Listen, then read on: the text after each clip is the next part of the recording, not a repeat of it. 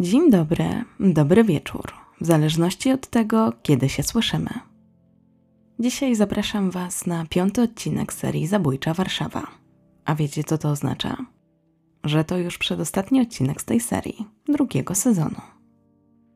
Szykujcie się więc na to, że przy następnym zapytam Was, czy chcielibyście, aby ta seria powróciła. Przypominam o subskrypcji podcastu, aby być na bieżąco ze wszystkimi odcinkami. A dziś o sprawie, która postawiła sędziego przed jedną z najtrudniejszych decyzji i podzieliła całe społeczeństwo. Zapraszam do wysłuchania dzisiejszej historii.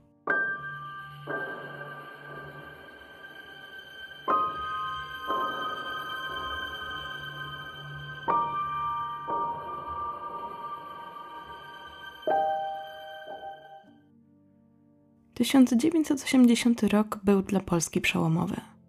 W styczniu powołany został Naczelny Sąd Administracyjny. W lutym Leszek Cichy i Krzysztof Wielicki dokonali pierwszego w dziejach alpinizmu zimowego wejścia Polaków na szczyt Mount Everest. A w kolejnych miesiącach doszło w Polsce do wielu strajków, temu w Gdańsku i utworzonej w wyniku niego grupy. Przewodniczącym zostaje Lech Wałęsa, który później stanie na czele Solidarności.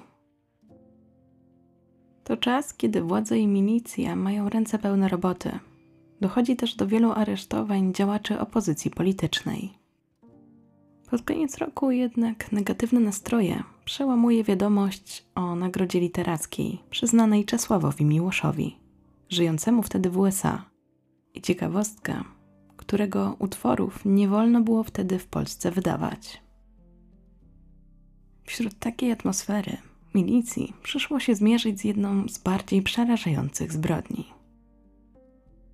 W środę, 20 lutego 1980 roku, około godziny 10 w Warszawie doszło do makabrycznego odkrycia. W zimowej aurze w jeziorku Czerniakowskim między kawałkami lodu pływał dziwny pakunek.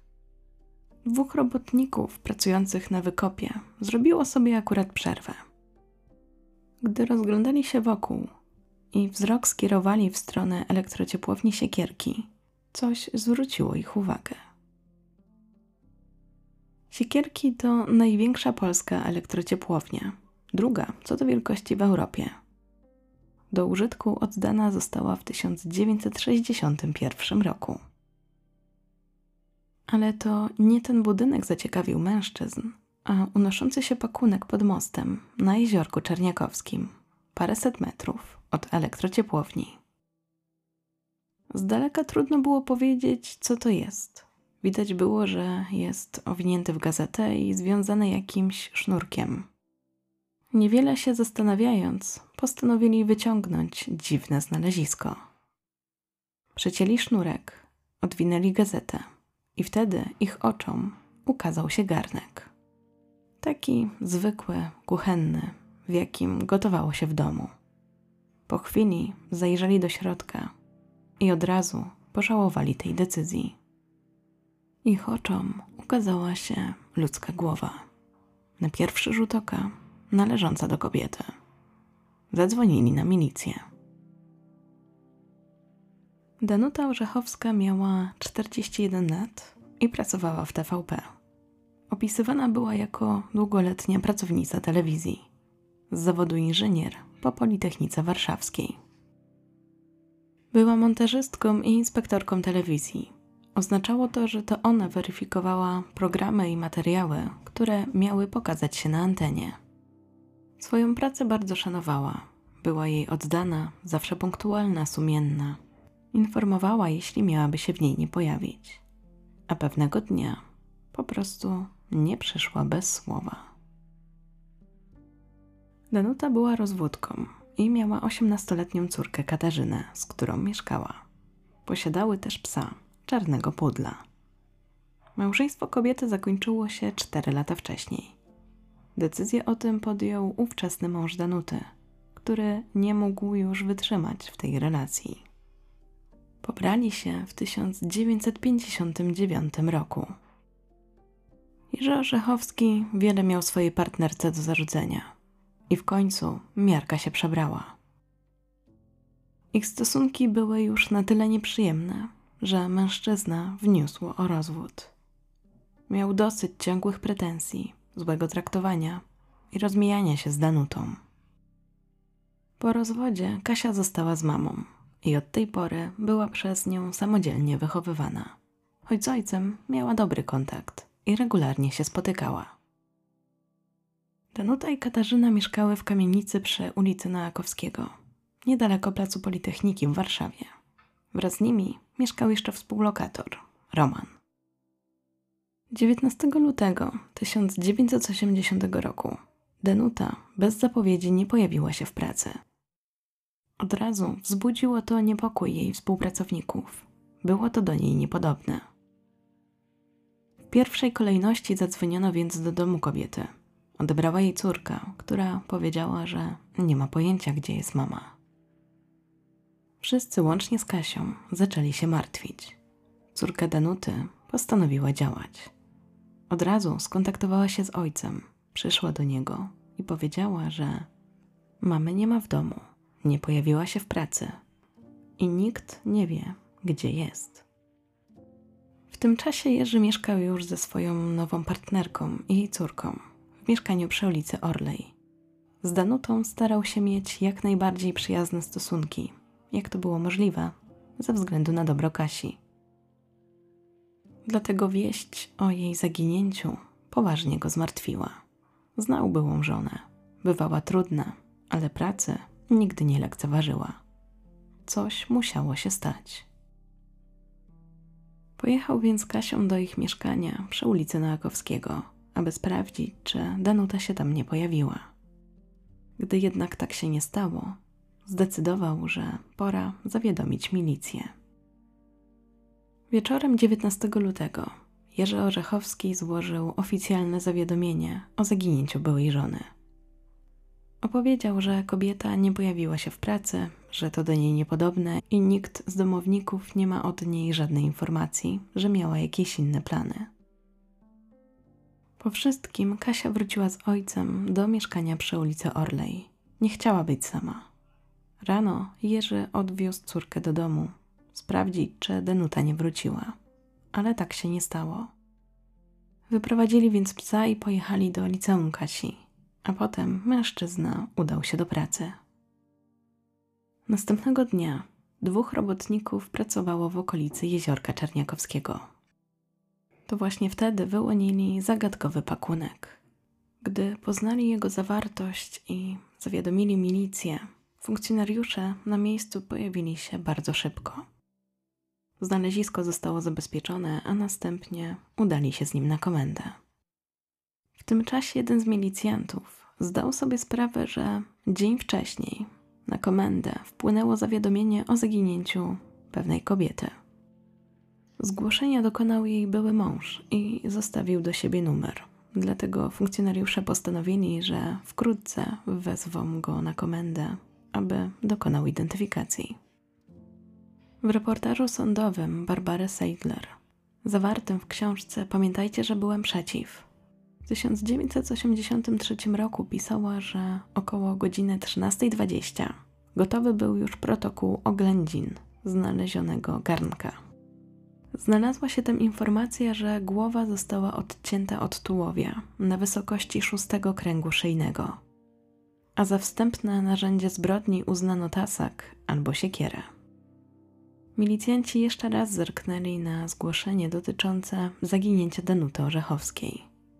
Wynikało z niego, że wyszła dzień wcześniej z domu i już nigdy do niego nie wróciła.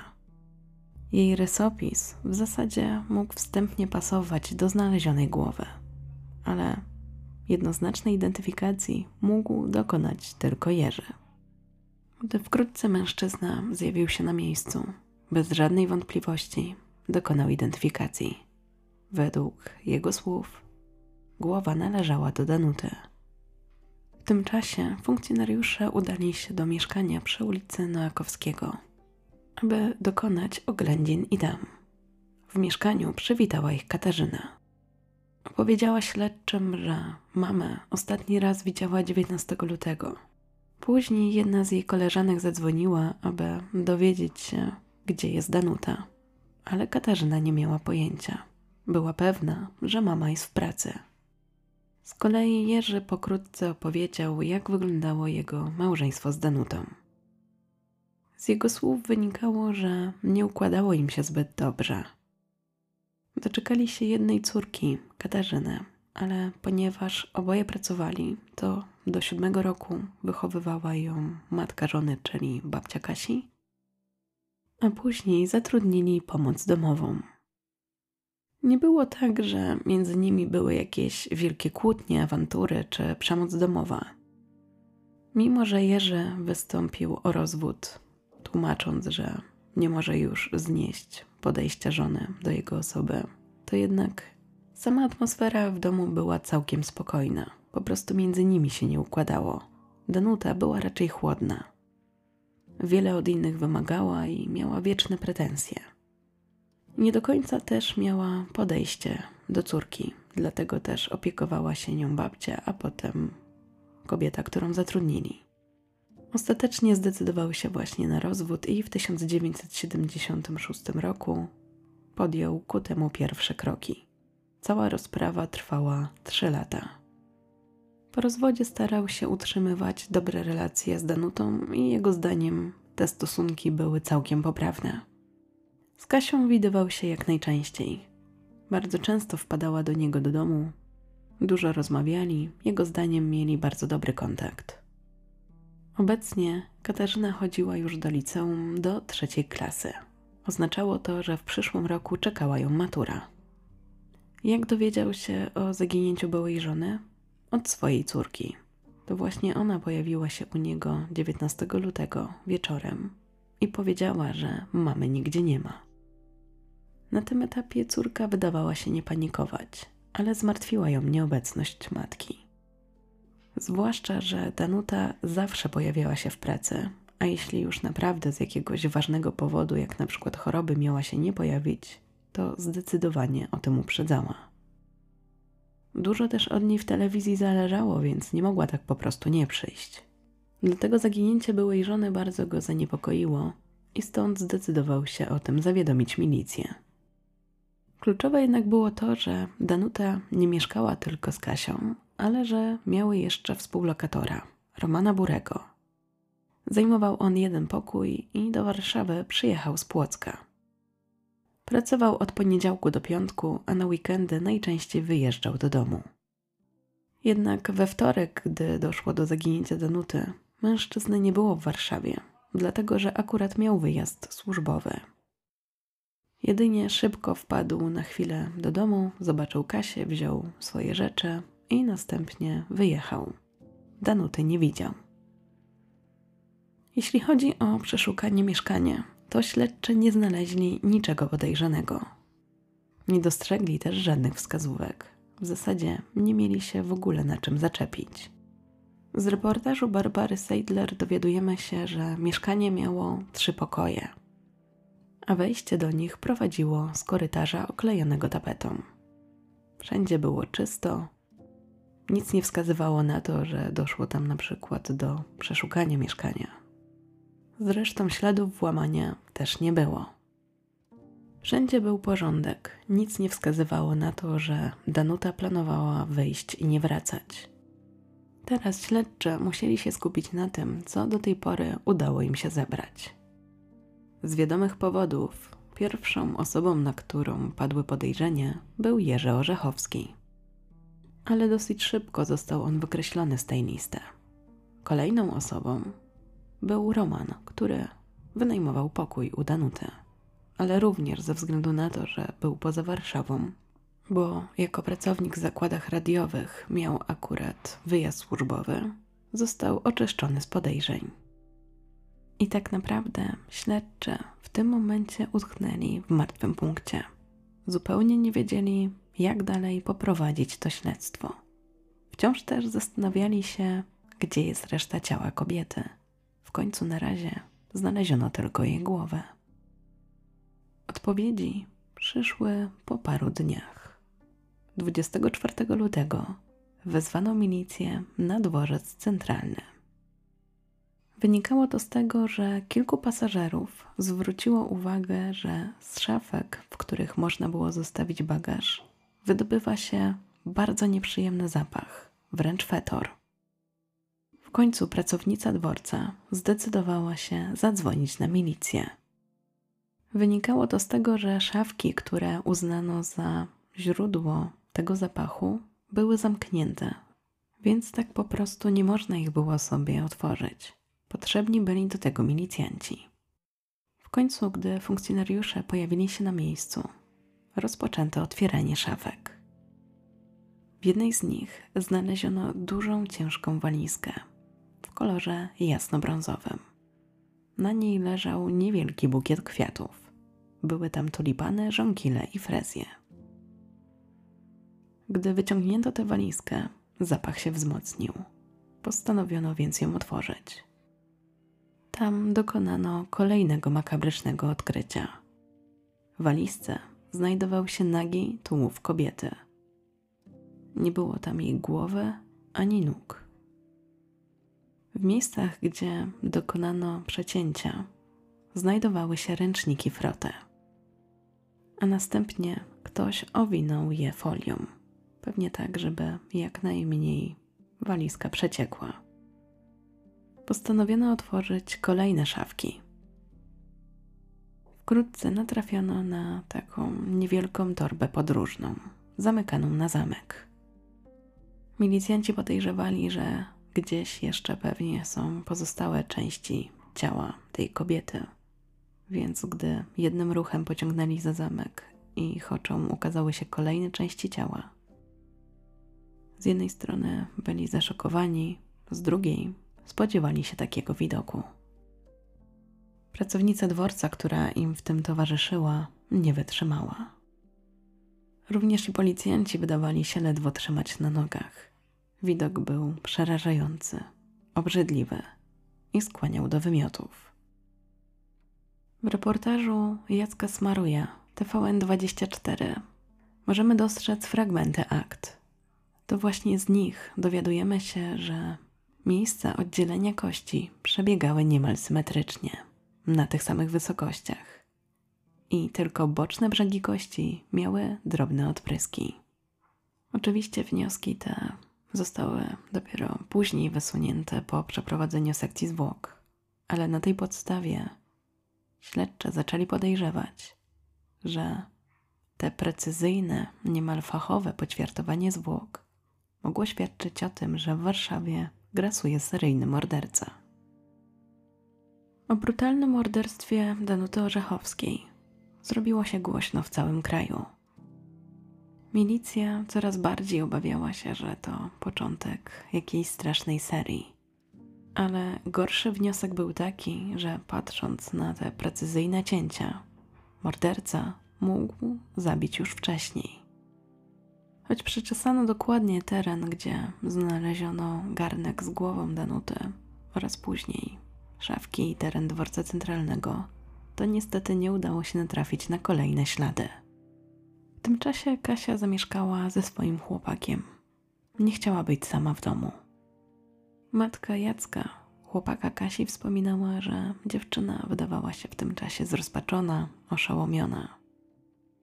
O Danucie mówiła, że była dosyć rygorystyczna, na nic dziewczynie nie pozwalała. Więc w domu Jacka Kasia znalazła trochę ukojenia w tym trudnym momencie. Choć jej relacja z mamą bywała trudna, to jednak mama. I to, że ją straciła, na pewno było dla niej ogromnym ciosem. Śledcze postanowili też z nią jeszcze raz porozmawiać. Była w końcu najbliższą Danucie osobą. Razem mieszkały. Była też już pełnoletnia. Milicjanci zakładali, że choć była córką Danuty, no to jednak była już na tyle dojrzała, że wiele rozumiała, może miała jakieś obserwacje. Mimo wszystko traktowano ją z dużą delikatnością, bo wiedzieli, że to młoda osoba, która właśnie straciła swoją matkę. Nie analizowano też jakoś jej reakcji, dlatego że wiadomo, że każdy w żałobie przeżywa to wszystko inaczej.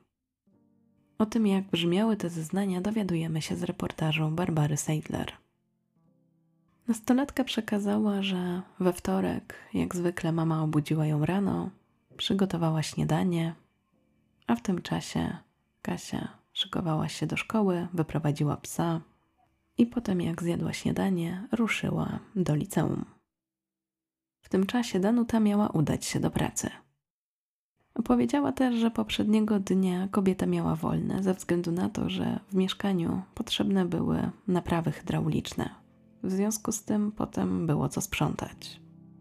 Kluczowe było też to, że właściwie tak wyglądał grafik Danuty, że ona nie pracowała codziennie, bo jej zmiany wynosiły 12 godzin, więc przeważnie pracowała co drugi dzień.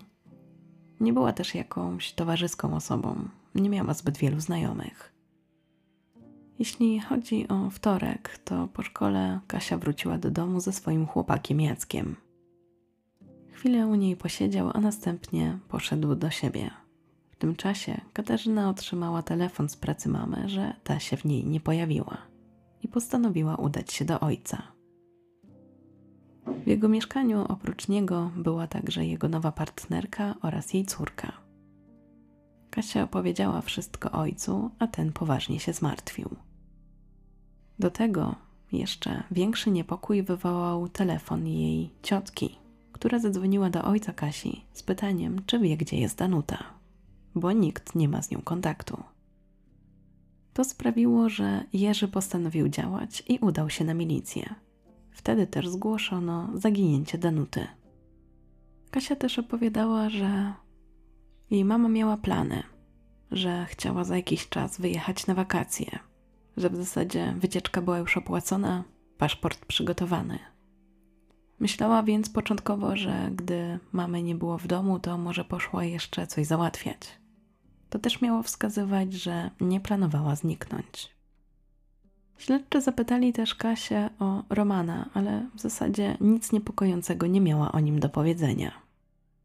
Potwierdziła, że był nieobecny, że wyjechał na delegację, że w zasadzie chwilę rozmawiali i nawet zamówiła mu taksówkę. I tyle go widziała. Ponieważ sprawa była świeża, Kasia przeżywała swoją osobistą tragedię, to też milicjanci za długo jej nie trzymali. Nie chcieli jej przyciskać, zmuszać do jakichś wyznań. Wiedzieli, że ta rozmowa i tak jest dla niej trudna. W końcu więc przesłuchanie się zakończyło i śledztwo znów stanęło w miejscu. W końcu pojawiła się myśl, że może nadać komunikat do mediów. Przygotowano więc odpowiednią informację ze zdjęciem Danuty oraz zdjęcia walizki i torby podróżnej, w której znaleziono części ciała kobiety. Komunikat pokazany przed dziennikiem telewizyjnym brzmiał tak. 19 lutego wyszła z domu i nie dotarła do pracy Danuta Orzechowska. Zwłoki kobiety zostały znalezione w walizce i torbie podróżnej. Jeżeli ktoś widział 19 lub 20 lutego kogoś z taką walizką i torbą, proszony jest o kontakt z komendą. Jedną z osób, która tego dnia zobaczyła ten komunikat, była sąsiadka Danuty, Irena. Kobieta była pewna, że 19 lutego widziała kogoś, kto niósł ze sobą taką walizkę. Było to w okolicy kina Atlantic.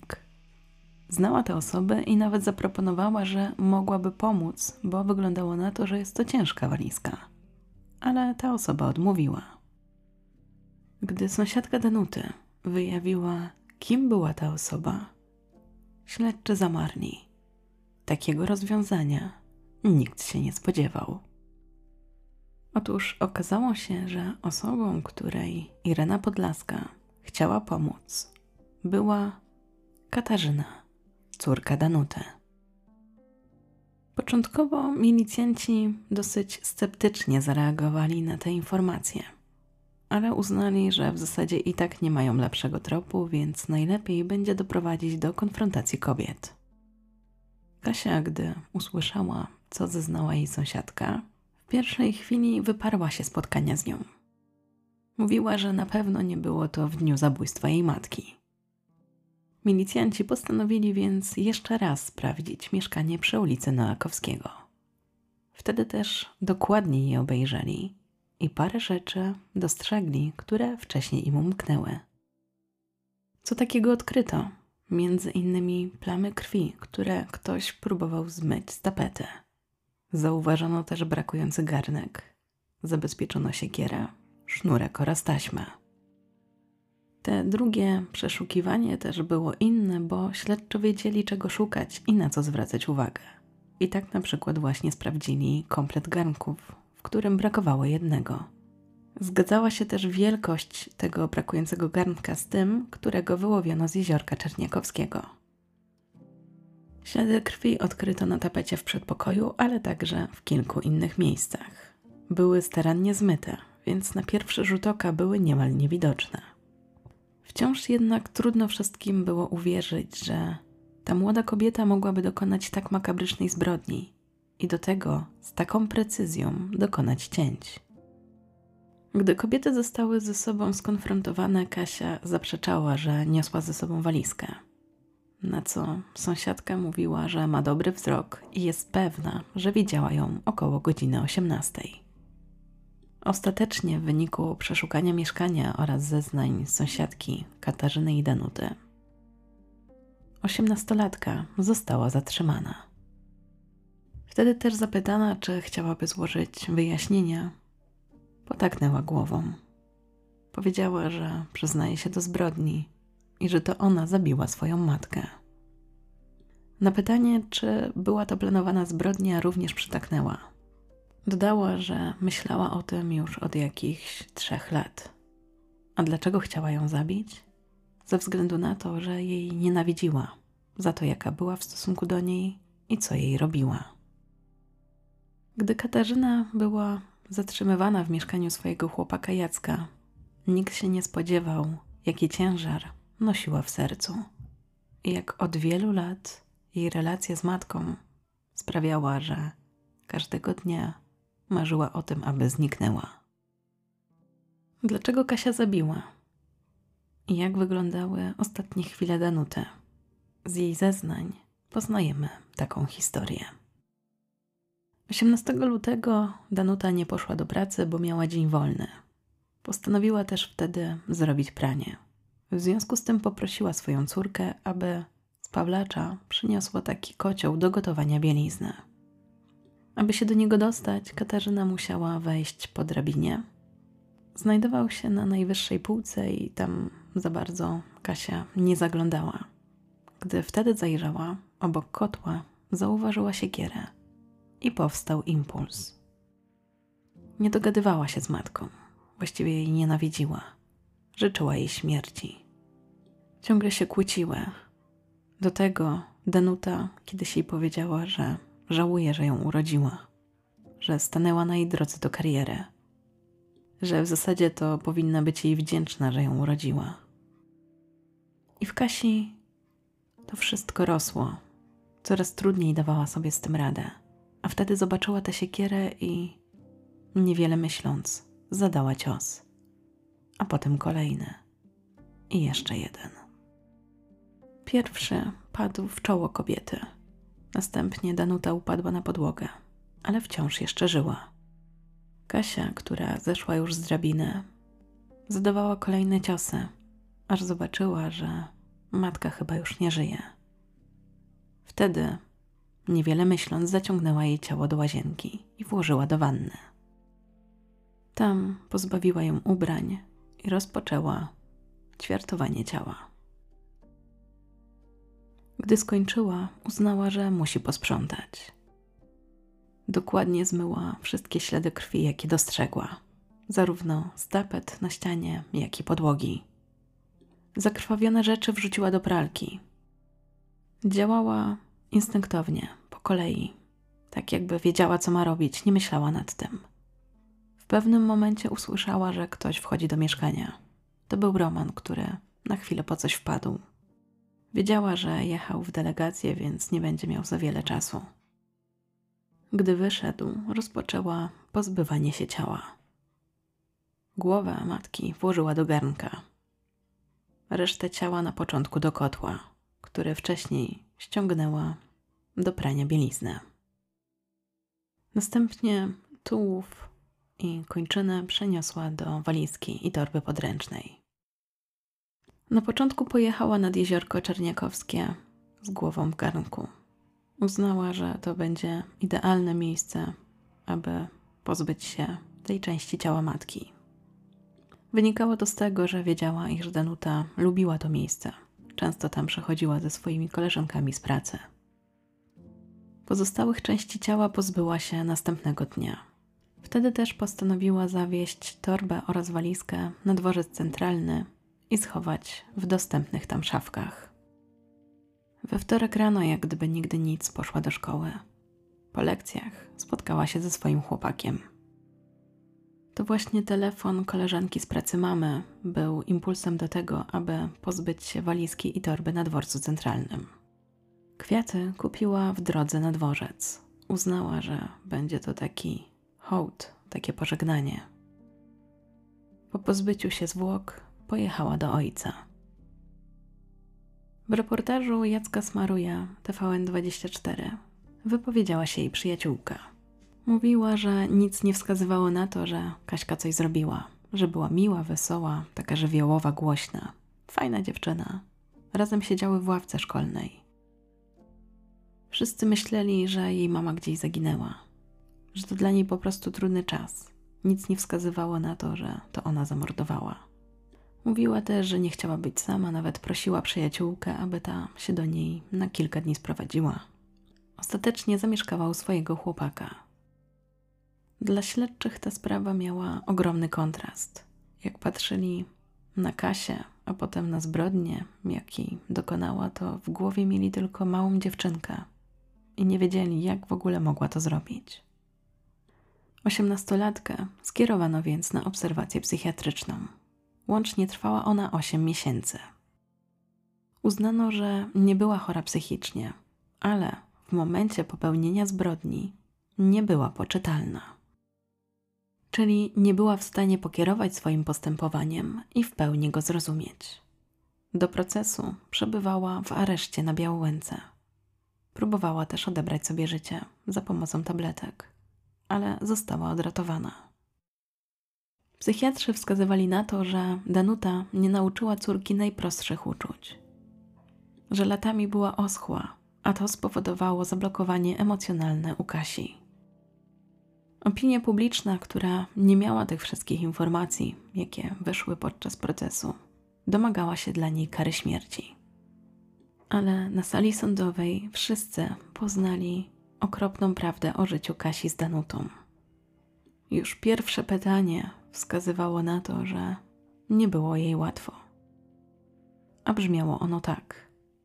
Kiedy po raz pierwszy usłyszała od matki, że była niechciana.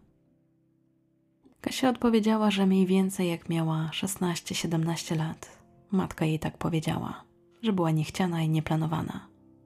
Było to po jakiejś kłótni, już nawet nie pamiętała o czym.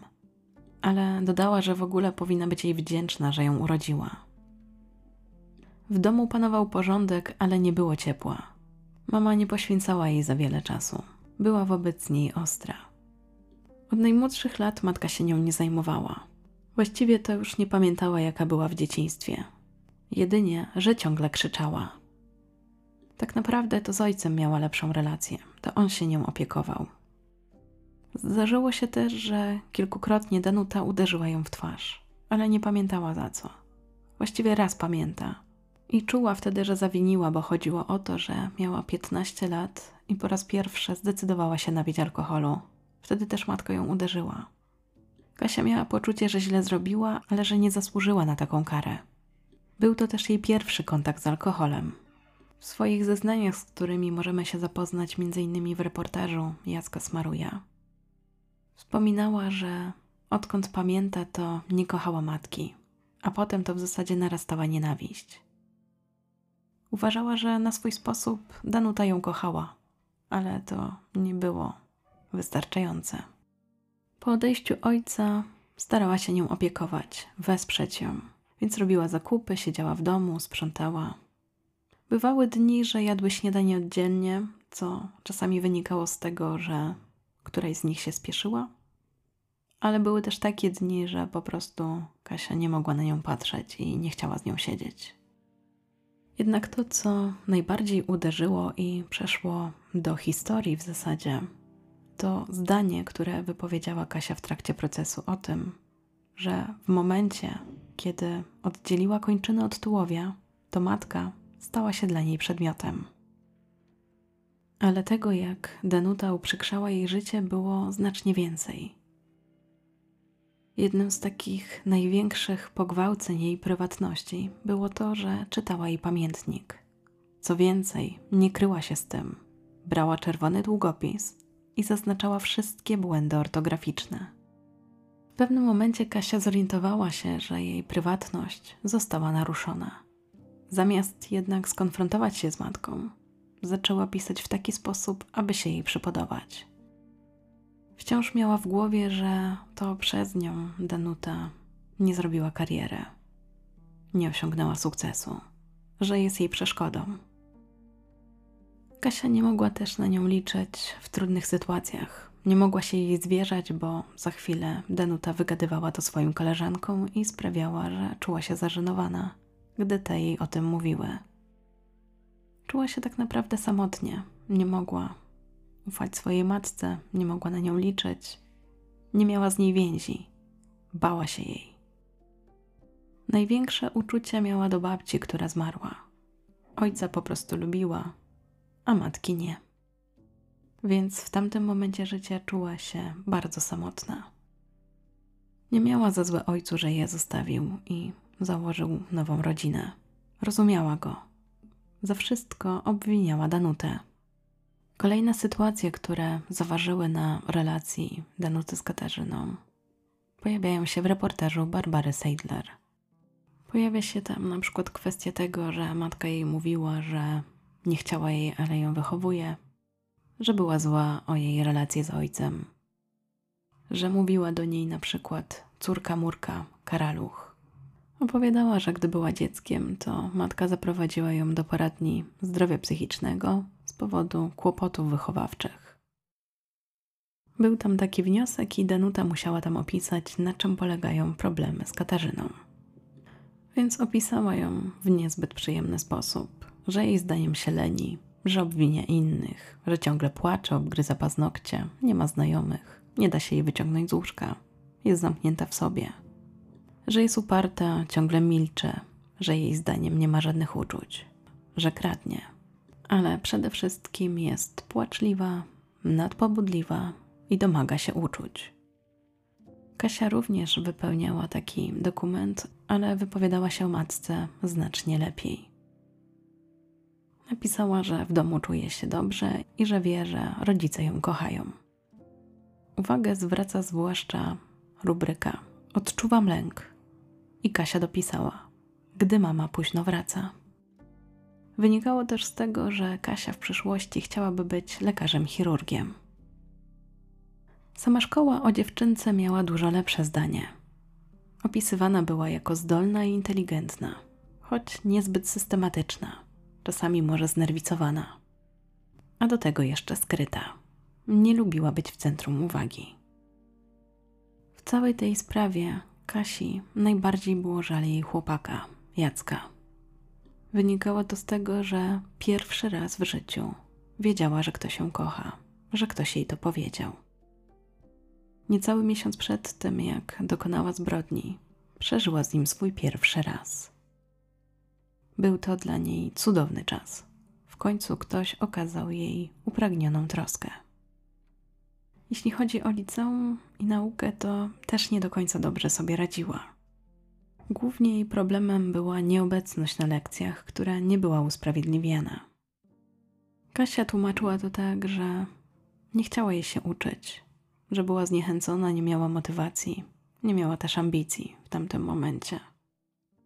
Był to moment, w którym czuła, że życie nie ma sensu. Czuła się też opuszczona, matka ciągle była w pracy. Jej nienawiść do niej rosła. Z jednej strony tak bardzo pragnęła jej uwagi, z drugiej, gdy ją miała, to było jeszcze gorzej. Strasznie też ją kontrolowała. Na nic jej nie pozwalała, żyła pod kloszem. Często też wyśmiewała czy ośmieszała jej problemy. Więc po swojemu Kasia się trochę buntowała, robiła jej na złość. na przykład kradła coś w sklepie. Liczyła, że zwróci tym jej uwagę. Chciała z nią o tym porozmawiać, ale ta jak zwykle nie miała dla niej czasu. W dniu, w którym doszło do zbrodni, miała poczucie, że Danuta znowu się jej o coś czepia. A ona już miała dosyć, już było tego za dużo. Więc gdy poprosiła ją o zdjęcie tego kotła i zobaczyła siekierę, to to był impuls. Nie przemyślała tego. Wiedziała, że Danuta coś do niej mówi, ale nawet tego nie zanotowała. Po prostu nagle zorientowała się, że padł cios, a potem matka leżała na ziemi.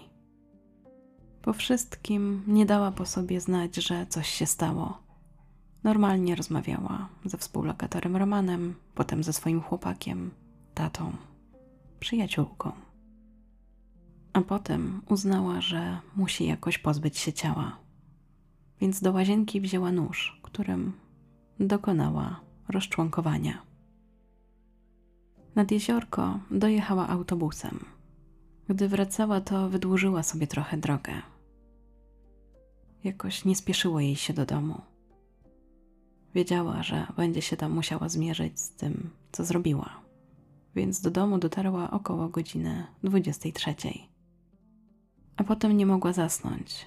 Leżała tak w łóżku do rana. Wtedy też wyjęła pozostałe części ciała matki z kotła i dokonała kolejnego rozczłonkowania. A następnie umieściła te części ciała w walizce i torbie. Nie miała żadnego doświadczenia, jak to zrobić. Działała intuicyjnie, ale później jej umiejętności zostały podkreślone w sądzie. Być może byłaby naprawdę dobrym chirurgiem. Najbardziej przerażające było to, że gdy po szkole spotkała się z Jackiem w swoim mieszkaniu, to części ciała matki w walizce i torbie stały cały czas w tym samym pokoju, tylko że za zasłoną. Dopiero jak on wyszedł, dopiero jak on wyszedł, to zdecydowała się pojechać na dworzec centralny. Było to potem, jak w pracy Danuty zorientowano się, że jej nie ma, że prawdopodobnie zaginęła albo coś jej się stało. Więc potem, jak już pozbyła się tych bagaży, to pojechała do ojca. Gdy doszło do pierwszego przeszukania ich mieszkania, to milicjanci nie wiedzieli, czego mają szukać. Dlatego też żaden z nich nie zwrócił uwagi na siekierę. Więc potem, jak wyszli, pozbyła się jej. Zrobiła to tak, że po prostu wyrzuciła ją przez okno. Spadła więc gdzieś na podwórko. Ogólnie, choć Katarzyna nieraz życzyła matce śmierci i o tym myślała od trzech lat, to nie było dokładnie tak, że planowała, że ją zabije. I gdyby mogła, to by to cofnęła. Nie wie, dlaczego wzięła tą siekierę, a nie kocioł. Bardzo tego żałowała. Sama Danuta też nie dawała po sobie znać, że coś jest nie tak. Zawsze była taka perfekcyjna, nienaganna. Opisywana też jako despotyczna. Miała takie poczucie, że skoro ona się poświęciła, to i inni powinni się dla niej poświęcać. Trudno też było rozpoznać jej emocje. Raczej je skrywała. Nie umiała się cieszyć. Nie do końca też radziła sobie z wychowywaniem córki. Stąd też zgłaszała się właśnie między innymi do poradni zdrowia psychicznego. Nie było tak, że nie widziała, jakie uczucia żywi do niej córka. Zdawała sobie sprawę, że między nimi nie jest dobrze, że chyba ta jej nienawidzi. Danuta miała też przyjaciółkę, której się zwierzała. Przy niej pozwalała sobie na emocje. Zdarzało się jej z powodu swojej sytuacji płakać. Tylko wtedy pozwalała sobie na słabość. Śledczym udało się dotrzeć także do kobiety, która pracowała w domu Danuty i Jerzego przez 7,5 roku. Gdy zaczęła u nich pracę, to Kasia miała jakieś 7 lat. Opowiadała, że jej zdaniem stosunki matki do córki były chłodne, oziębłe, że to raczej z ojcem miała lepszy kontakt. W reportażu Jacka Smaruja pojawia się też bardzo zaskakująca informacja, która wcześniej nie była wyjawiana. Otóż asystent obrony wyjawił, że Kasia dokonała takiego usunięcia rzepek kolanowych, że można by to zakwalifikować jako zabieg prawie medyczny bardzo trudny. Nikt jej tego nie uczył i wszyscy byli tym zaszokowani. W trakcie sekcji ustalono, że dwie rany zostały zadane, gdy Danuta jeszcze żyła, a następnych sześć po jej śmierci. W czasie procesu zeznawało wielu świadków, w tym ojciec Katarzyny, który opowiadał o swoich relacjach z Danutą. Była tam też jego konkubina, która opowiadała o tym, jak Kasia się zachowywała i jak bardzo ją chcieli chronić przed informacją o tym, że jej matka została poćwiartowana. Zeznawali psychologowie, którzy mieli wcześniej do czynienia z Kasią oraz biegli, którzy badali ją podczas obserwacji psychiatrycznej. 25 września 1980 roku ogłoszono wyrok. Katarzyna została uznana za winną morderstwa matki, a w rezultacie skazana na 8 lat pozbawienia wolności. Była to wtedy najniższa kara, jaka była przewidziana w kodeksie karnym za zabójstwo. W uzasadnieniu wyroku napisano: Skazana pozbawiła życia tę, która jej to życie dała, ale dając to życie, nie nauczyła najprostszych uczuć i trwający latami stan oschłości spowodował zablokowanie emocjonalne u oskarżonej. Zabójstwo to opisano jako zabójstwo w afekcie. Taki wyrok był wówczas precedensem. Sąd w uzasadnieniu wskazywał na atmosferę, jaka panowała w tej rodzinie, w jakich warunkach Kasia dorastała, jak matka była wobec niej agresywna i jak nigdy nie zaznała miłości.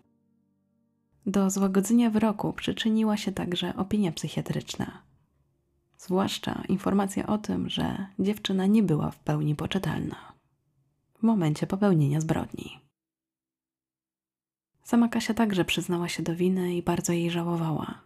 To również wpłynęło na ocenę sądu.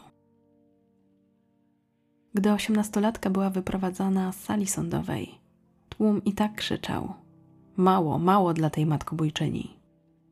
Z więzienia napisała list do biegłych. Zacytowała w nim słowa Oscara Wilda. Można znieść nieszczęście, gdy przychodzi z zewnątrz, ale cierpienie spowodowane własnymi błędami może zatruć całe życie. Fragment ten został przytoczony w reportażu Jacka Smaruja. W 1981 roku sąd apelacyjny podtrzymał ten wyrok. Za dobre sprawowanie Katarzyna wyszła na wolność w 1988 roku. Po wszystkim zmieniła nazwisko i przeprowadziła się na południe Polski. Urodziła córkę, ale w międzyczasie jej małżeństwo nie przetrwało. Rozwiodła się. Od razu dodam, że przyczyną nie była historia, właściwie przeszłość Katarzyny, bo mąż doskonale o niej wiedział.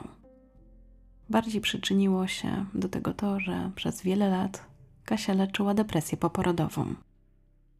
Nie wiedziała też, gdzie została pochowana jej matka.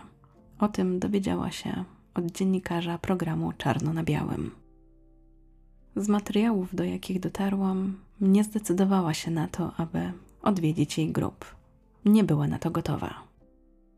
Dlaczego? Bo wtedy dotarłoby do niej, co zrobiła. I to już wszystkie informacje, jakie przygotowałam na temat tej sprawy. Jestem ciekawa, co Wy o niej sądzicie i czy dla Was ten wyrok jest szokujący, czy jednak właściwy. Z góry dziękuję za Wasze komentarze, wypowiedzi. Dziękuję też za łapki w górę, subskrypcje i polecenie odcinka. Dziękuję także wszystkim wspierającym na YouTube oraz na Patronajcie, a zwłaszcza Rafałowi, Przemysławowi, Magdzie i Annie. Jak pewnie zauważyliście, coraz mniej pojawia się tych patronów, i to też wynika z tego, że tak jak Was uprzedzałam, powoli będę odchodziła od Patronite'a. Więc bardzo Wam dziękuję za Wasze wsparcie, za to, że cały czas tam dorzucacie swoją cegiełkę. Ale właśnie swoje przyszłe działania będę bardziej na ten moment chciała skupić na YouTubie, może jeszcze na innej platformie, ale na ten moment jeszcze nie wiem. No dobra, tyle ode mnie. Dziękuję Wam za wysłuchanie. Życzę dobrego dnia, dobranoc, do usłyszenia.